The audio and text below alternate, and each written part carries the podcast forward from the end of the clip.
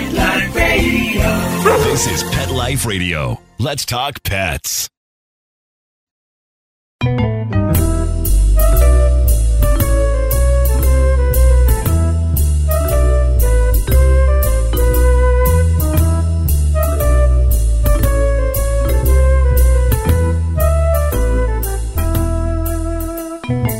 Hello, feline friends. Welcome to Cattitude. I'm your show host, Michelle Fern.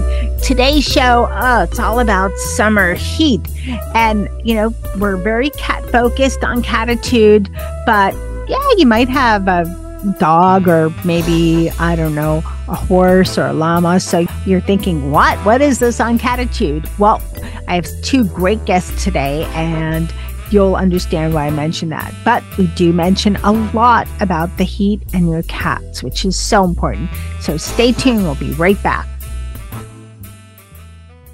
Kitty Poo Club reinvented the litter box. No more scrubbing that stinky plastic tray or worrying, oh my God, do my guests smell that? No cleaning, no scrubbing, no more stink. You are going to love it. Your cats are going to love it. Go to kittypooclub.com, and when you order, save 30% on your first auto ship. Visit kittypooclub.com, use code MEOW30 at checkout, and join the club, the Kitty Poo Club. Let's talk pets on PetLifeRadio.com.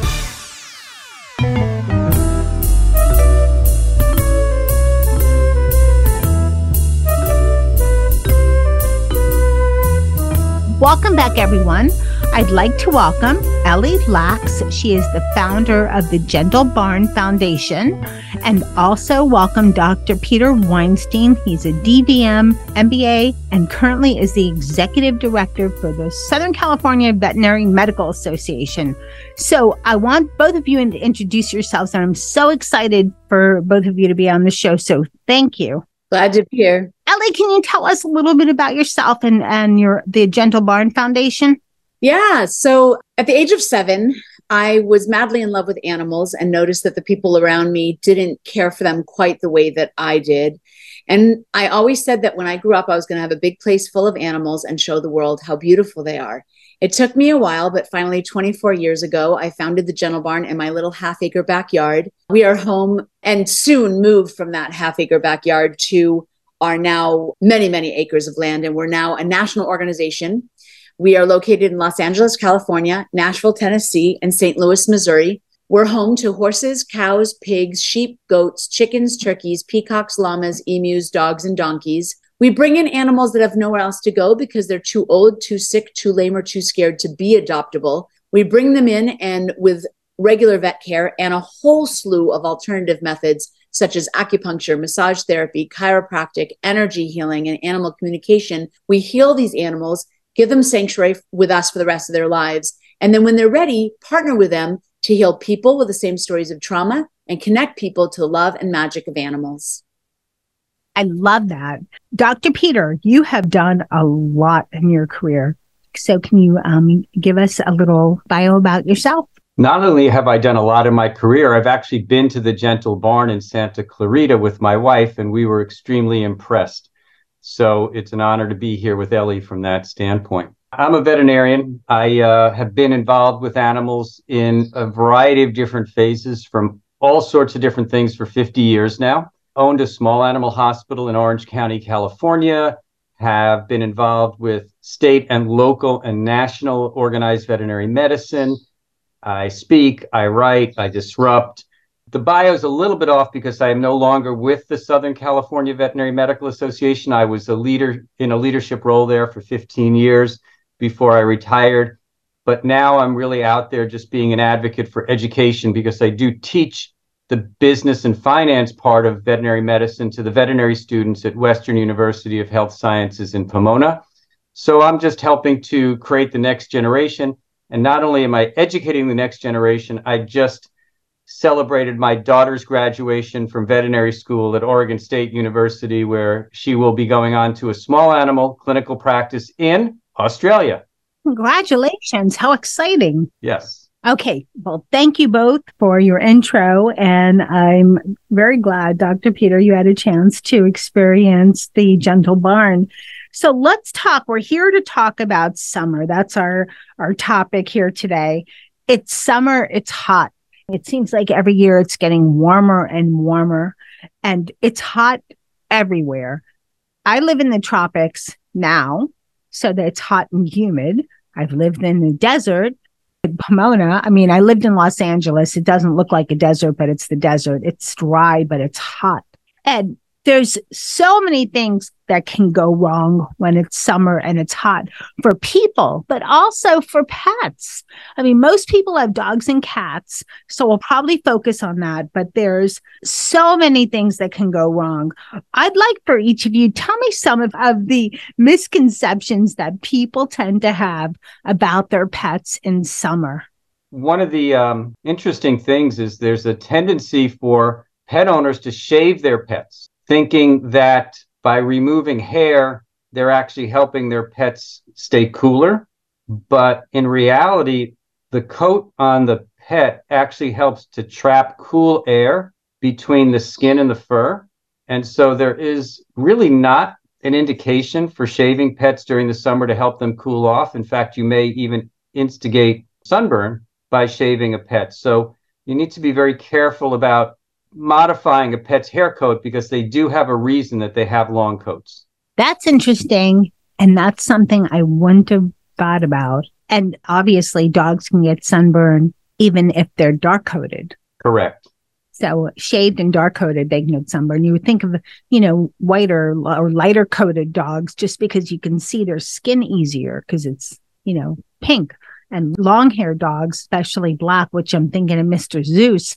I shaved him from time to time, not specially for summer, but just to, I don't know, clean him up a bit. But now I know I shouldn't have done that. Or is it okay to shave every so often? Well, I would just be cognizant of the fact that they don't thermoregulate in the same way that we do. And they pant to help bring their body temperature down, but they also use their fur to help control their body temperature. So just be cognizant of the fact as to when you shave. Now, of course, if your pet is matted and full of all sorts of different things, that's one thing. But if you think that you're doing them a favor by shaving them for the summer, you may not be. That's the bottom line.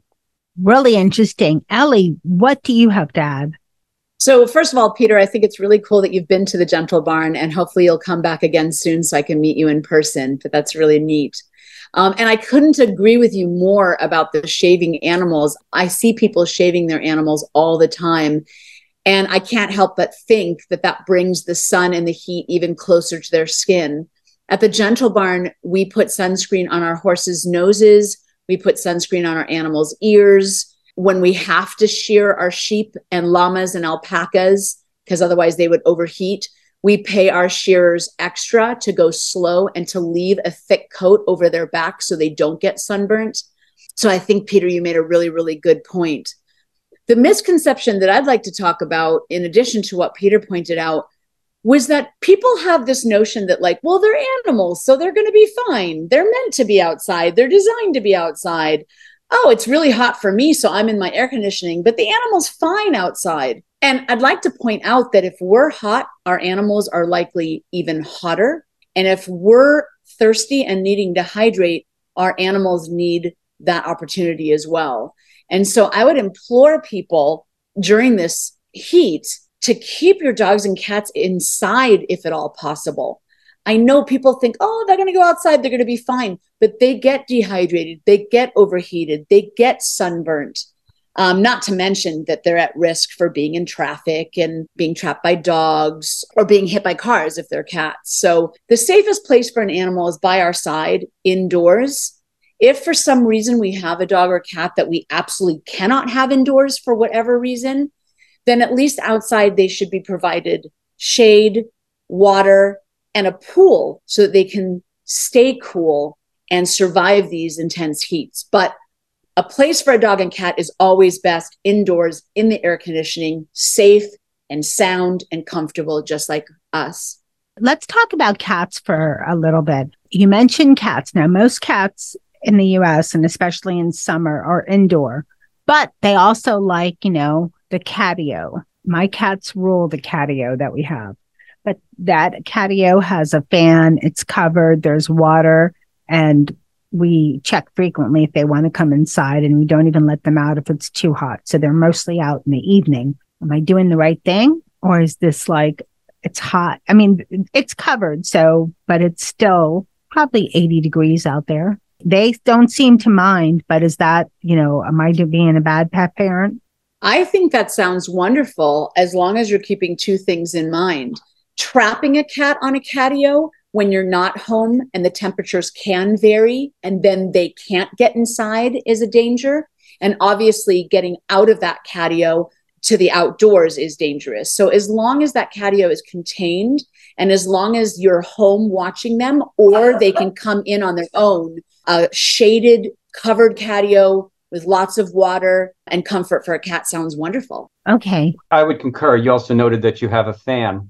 And so I think you've provided them with a feeling of being outside, but you go out there and you get a body temperature feeling for yourself as well. Because remember that our pets tend to run higher body temperatures than we do. So when you add additional heat to that, they're put into a position to have to figure out how to control their own body temperature. If you find a cat panting, there is nothing good. So if you go out and you're seeing your cats panting, then I would be definitely concerned about either a medical condition or it being too warm. But if you're providing water, shade, a fan, and the catio is not in direct heat in the middle of summer, I think you're doing them a wonderful service so that they are enjoying the outside without being exposed to the risks of outside. But as Ellie noted, having access to the inside is really nice as well, because that air-conditioned house probably can provide them for some relief as well. So it's covered, but not in direct sunlight. There's a cat door. And we try never, ever to leave them out. And if we have a stubborn one that will not come in no matter what, it's only if it's, you know, a very short trip. Otherwise, all indoors, we have to try every trick up our sleeve, make sure they all come inside.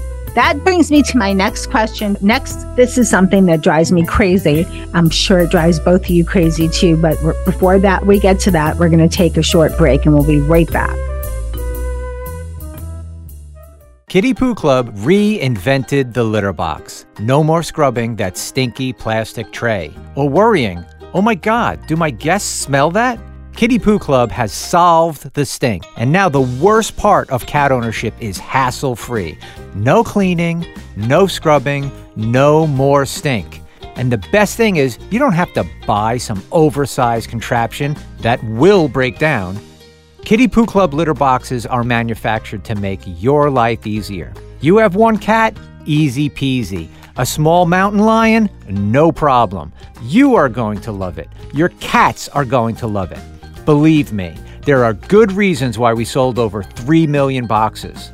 Go to kittypooclub.com, read the amazing reviews, and when you order, save 30% on your first auto ship. Visit kittypooclub.com. Use code MEOW30 at checkout and join the club, the Kitty Poo Club. Let's talk pets. Let's talk pets. On Pet Life Radio. Pet Life Radio. PetLifeRadio.com.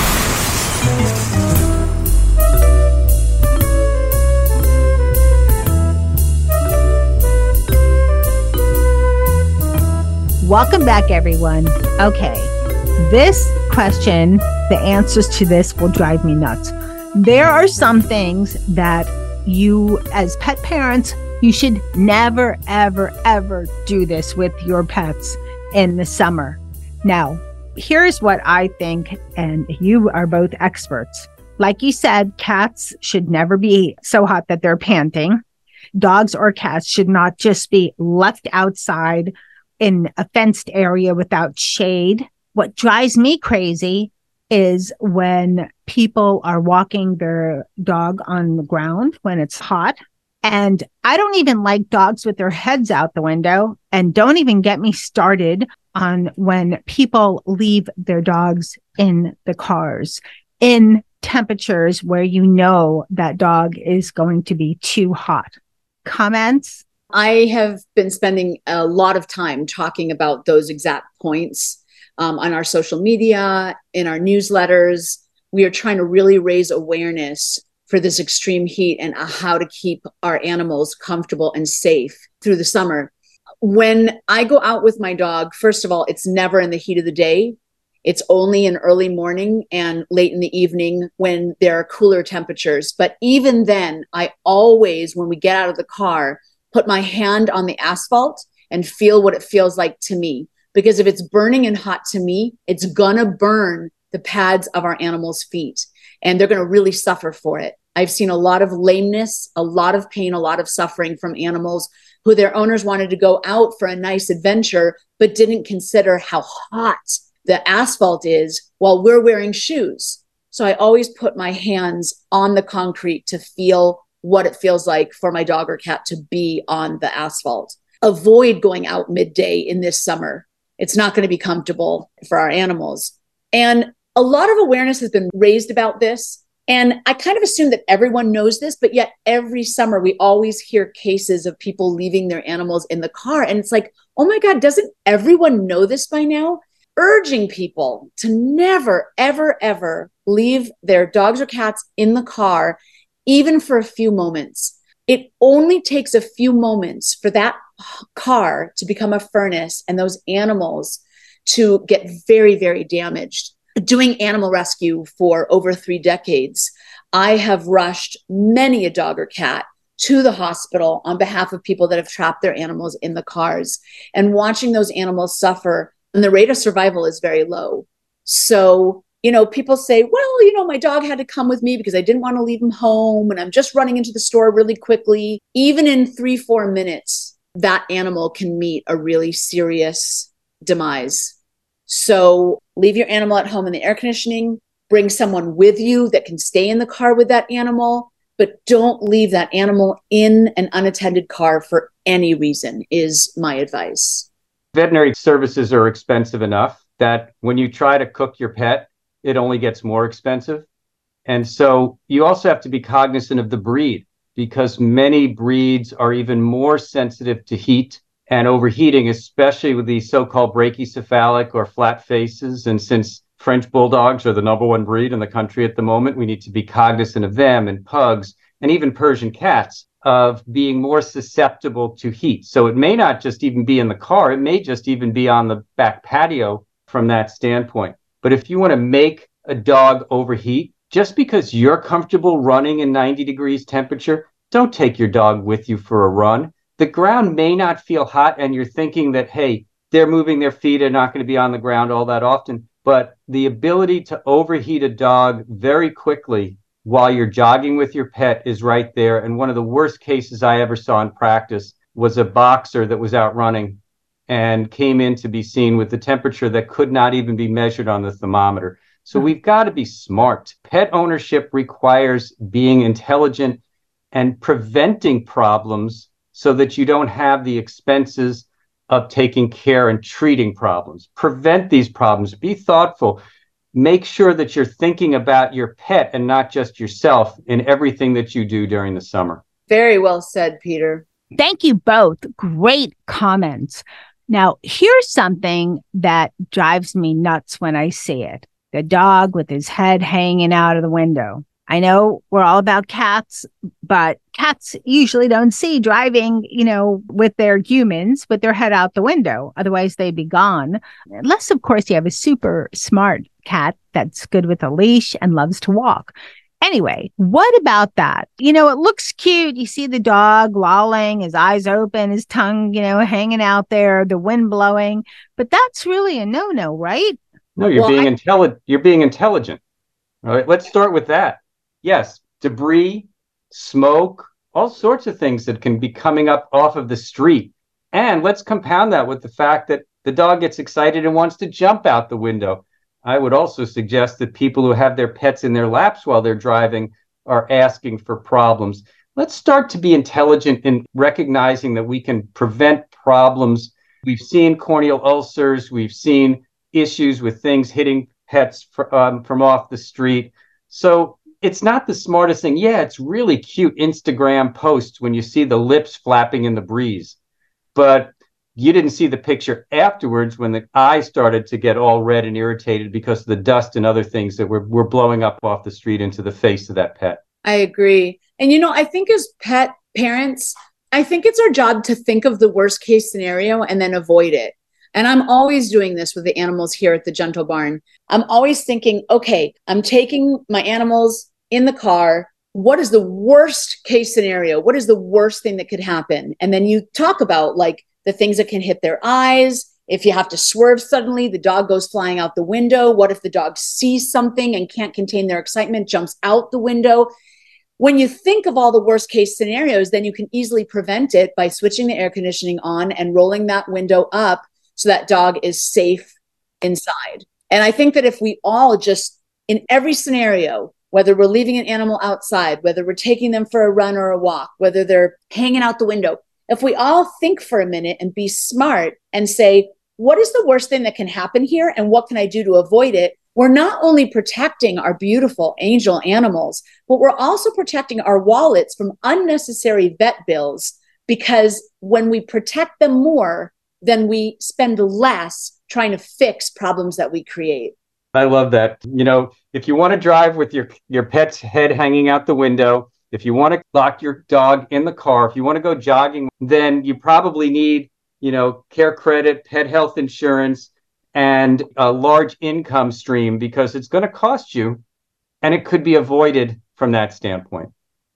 Agreed. And it could cost you a lot more than just money. That is correct. The life of your pet is at risk. Exclamation point. Great advice for all of us enjoying summer, or for those of us that live in warm climates all year long. Great advice. Thank you. So what are some good tips on cooling off your dog or cat if they get too hot? Well, in my opinion, the air conditioning is the best way, right? Have them inside, safe and sound, air conditioning's running, you and your pet are happy, you're comfortable, and you're safe. Fans, like you mentioned for your patio, fans are wonderful additions to cool off the pets. But also with dogs and cats and even bunny rabbits indoors, let's say your air conditioning isn't keeping up with cooling down the house enough, or maybe there are people that don't have air conditioning, big plastic bottles. You fill them with water and put them in the freezer, and then you can lay them around the floor, and they can lay up against them. They can lay on them if they need to. Of course, plenty of water, but you can even put ice cubes in the water to make it even colder. For our animals here at the Gentle Barn, we have lots of fun in the summer where we freeze blueberries, grapes, corn, and other veggies and fruit and give them as treats so they're nice and cold and crunchy, and they cool them down as they're chewing them. We also make big, huge popsicles of big bowls that we put in the freezer full of apple juice and then pieces of apples, grapes, blueberries, things like that, where our cows, horses, sheep, goats, pigs can lick them to cool down. And sprinklers are really, really fun for dogs to be outside when you're with them, and they can run through the sprinklers, kiddie pools, so they can splash around and lay down, get their bellies cool. Those are the things that are on the top of my mind. And just want to say the popsicles that we make are for our farm animals. We, of course, don't want to give our dogs or cats grapes. Oh, yes. Obviously, of course, no grapes for your dogs or cats. Something I like to do is I'll give my cats the liquid treats, and I'll put them in the refrigerators. So not only do I have a little more control of their calorie intake because it comes out slower when it's cold, but they seem to enjoy it and it cools them off. Dr. Peter, what are some of your tips? Let me start with some don't do's. Okay. If they are hot and you need to cool them off, you want to do it slowly. And so you don't want to hose them down and just have the hose on them, but you want to let that evaporate, because actually things cool when they evaporate. Covering them with a wet towel doesn't do anything but heat them up, actually, because the towel starts to get warm and it traps things as well. So you want to slowly start to bring their temperature down. I love the ice cubes in the water dish. I love the misters, or the idea of a mister or sprinkler from that standpoint. But again, just being cognizant of the fact that if a pet is over panting, especially a cat, or a dog is panting and it's not getting under control, be concerned that their body temperature is too elevated, and it may not be something that you, within your purview, can handle on your own. But what you really want to do is just have ways to keep their temperature stable so it doesn't get too hot. And that's really, again, shade, plenty of fresh water. Don't put them at risk. And think about your comfort level and recognize that their comfort level will be parallel to yours. If you're uncomfortable, they're probably uncomfortable as well, and maybe even more uncomfortable. All right. So last couple of points today for summer weather. What are some good tips for us humans for the things that we enjoy that might not be good for our pets? You know, like we like swimming. Do all dogs like swimming? Some cats do, not many. And what are your thoughts? And what about any other summer hazards you'd like to mention? Ellie, do you want to go first? Sure. Summer is such a fun time to go to the beach and swim in the pool and go over to people's houses. And it's just a time of fun and relaxation for the whole family. Everybody's having fun. But there's just a few more steps that I would urge people to take just to make sure that our dogs and cats at home are going to stay safe while we're having fun. Then one of them is for those of us that have pools. There's this misconception, I think, where people think, well, I mean, dogs and cats, like they just automatically know how to swim. So the family's running around, the dogs and cats are outside with us. We go inside for lunch, maybe leave the door open. Now the dogs and cats are near the swimming pool. And I'd like to say that, unfortunately, I've seen really a lot of tragedies where it only takes a few seconds for a dog or cat to drown in an unattended pool. So for those of us that do have pools, I think it's really, really important to only allow, well, the best case scenario would be to have a childproof fence around that pool. And that way, just like our children, dogs and cats can't get even near the pool when we're not there with them. So I would highly recommend that fence. And then just keep dogs and cats with us. So if we're outside and they're under our watchful eye and they want to jump in the pool with us, that's fine. But when we go in the house for lunch or to take a break, remember to take the dogs and cats with us back inside the house and don't ever let them alone near the pool. The other thing that I would highly recommend for people that have dogs and swimming pools is to spend time training that dog and even cat to find the stairs, because when a dog and cat fall into a pool by accident, in that panic, they go to the nearest side and then end up exhausting themselves trying to climb up that side, which they can't do, and eventually drown of exhaustion. But if you can train that dog and cat to calmly and collectively find the stairs and get out safely, they can end up saving their own lives when there's a mistake made and that dog and cat is exposed to an unattended swimming pool. And we can add to that the fact that chlorine water may not be the optimal situation for their gastrointestinal tract. I can't tell you the number of pets that I've seen ended up with GI problems because of drinking either overchlorinated pool water. The fact is that many breeds are not good swimmers, and many breeds that have coats that are like a Shih Tzu or a Lhasa become a sponge, and they all of a sudden become very heavy and get pulled down by the weight of the water. So you have to be cognizant of the type of breed you have. You put a Labrador in the pool, they'll never come out, but you can exhaust them to the point that they can't get out. So again, be intelligent when it comes down to having access to a pool, and other bodies of water come with their own sources of concerns, whether it's lake water and potentially bacterial or other types of infections that are in lake water, or the salt that's in seawater or other areas that you may have seawater, all of which can cause gastrointestinal upset. And I can tell you from experiences that a golden retriever that drinks seawater gets some really gnarly diarrhea. One of the major ways pets end up drowning, if they don't have a child-proof fence, is an open door. So if you leave your door open in the summer to let some breeze blow through, you're inviting your pets to go outside. And if your pool is not protected and they see it as a place to maybe get a drink of water, they fall in and they can't get out. So like teaching your kids to find the stairs and find a way to get out of the pool, work with the same on your pets. And then, of course, if you have cats that don't routinely go outside, but you're keeping your back door open or even your front door open, now, all of a sudden, you're inviting them to be out there exploring, and who knows what trouble cats can get into, even that they may not be looking for, such as wildlife in the community. So again, everything we've talked about is exquisitely preventable if we just use a little common sense. Peter, I couldn't agree more. And I want to add one more thing. I'm an animal communicator, and I do animal communication readings for people all over the world. And one of the main things that I spend my time on is helping people find their lost cats. And the struggle, the fear, the danger that the cats are in, and the pain and grief that the people go through can all be avoided if the cats are collected inside and the doors remain closed. So I can't agree with you more. Having your pet safe and sound inside the house, doors closed, pools guarded, with a little forethought and prevention, we can really go a long way to take care of the animals that depend on us for their every need. Great information. Thank you both. I have a quick question for you, Dr. Peter, before we sign off.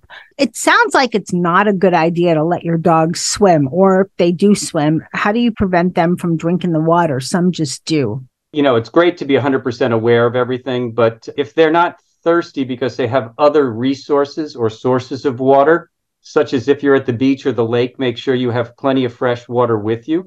If you're in the pool, it's a little bit harder. The likelihood is there that they may get an upset stomach. But again, if you've got plenty of water dishes, oh, and by the way, keep the water dishes in the shade or keep ice in them because they will warm up themselves. But if you have plenty of water that they have access to, encourage them to get out and drink from their water dish and not from the pool. And a lot of this goes to training. A lot of this goes to behavior modification. A lot of this goes to rewarding them for getting out of the pool and drinking from the water dish and not from your pool. And it's still okay to let them swim. Just make sure they are washed right away afterwards. Yeah, rinse them off. And again, think of a pet as a 2 or 3-year-old. Keep both eyes on them when you're outside with them. Exactly. Well, this show has been so much fun. I'd like for our listening guests to be able to find out more about both of you. So, Ellie, if you can start, and then Dr. Peter, and you can tell everybody where they can find out more about you. And for Ellie, for you, the Gentle Barn, and Dr. Peter, just about yourself. People can find out all about the Gentle Barn, how to visit a Gentle Barn near them, and how to support our efforts to heal and rescue animals who have nowhere else to go by going to gentlebarn.org. They can also find out more about my animal communication sessions at ellielaks.com. Thank you so much. So, Michelle, you've got a national footprint, probably an international footprint. And so I'm not going to promote myself as much as to say that whether you're in the United States, Canada, Australia, wherever you may be reaching out to, your local veterinary association.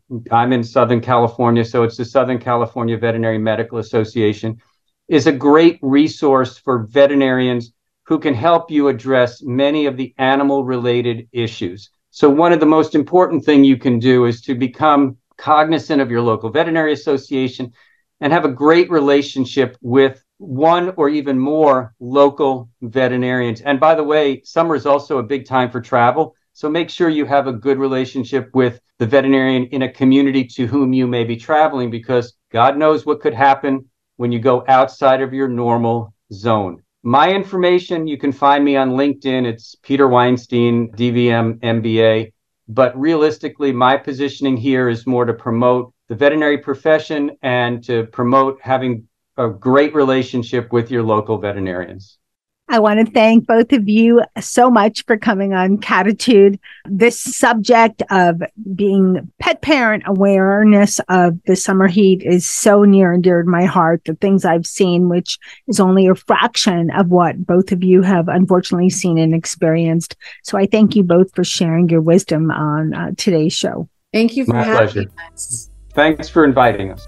I hope you all enjoyed the show. This is a subject that is so near and dear to my heart. The summer heat is not pleasant for your pets, and just be knowledgeable about what could happen.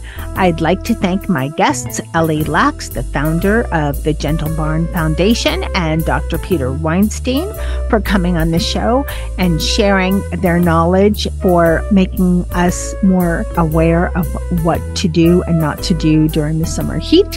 And I'd like to, of course, thanks to everyone listening, because I appreciate you so much. And this show would not be the same without the magic of my producer, Mark Winter. And, of of course, thank you to my fur babes that I do whatever I can to make sure they're cool and comfortable. They have the most amazing catio, believe me. That's for Dennis and Charlotte and Molly, and of course, Mr. Nicky, who always manages to be the cool dude. And hey, lose the attitude, have Cattitude. Let's Talk Pets, every week on demand, only on PetLifeRadio.com.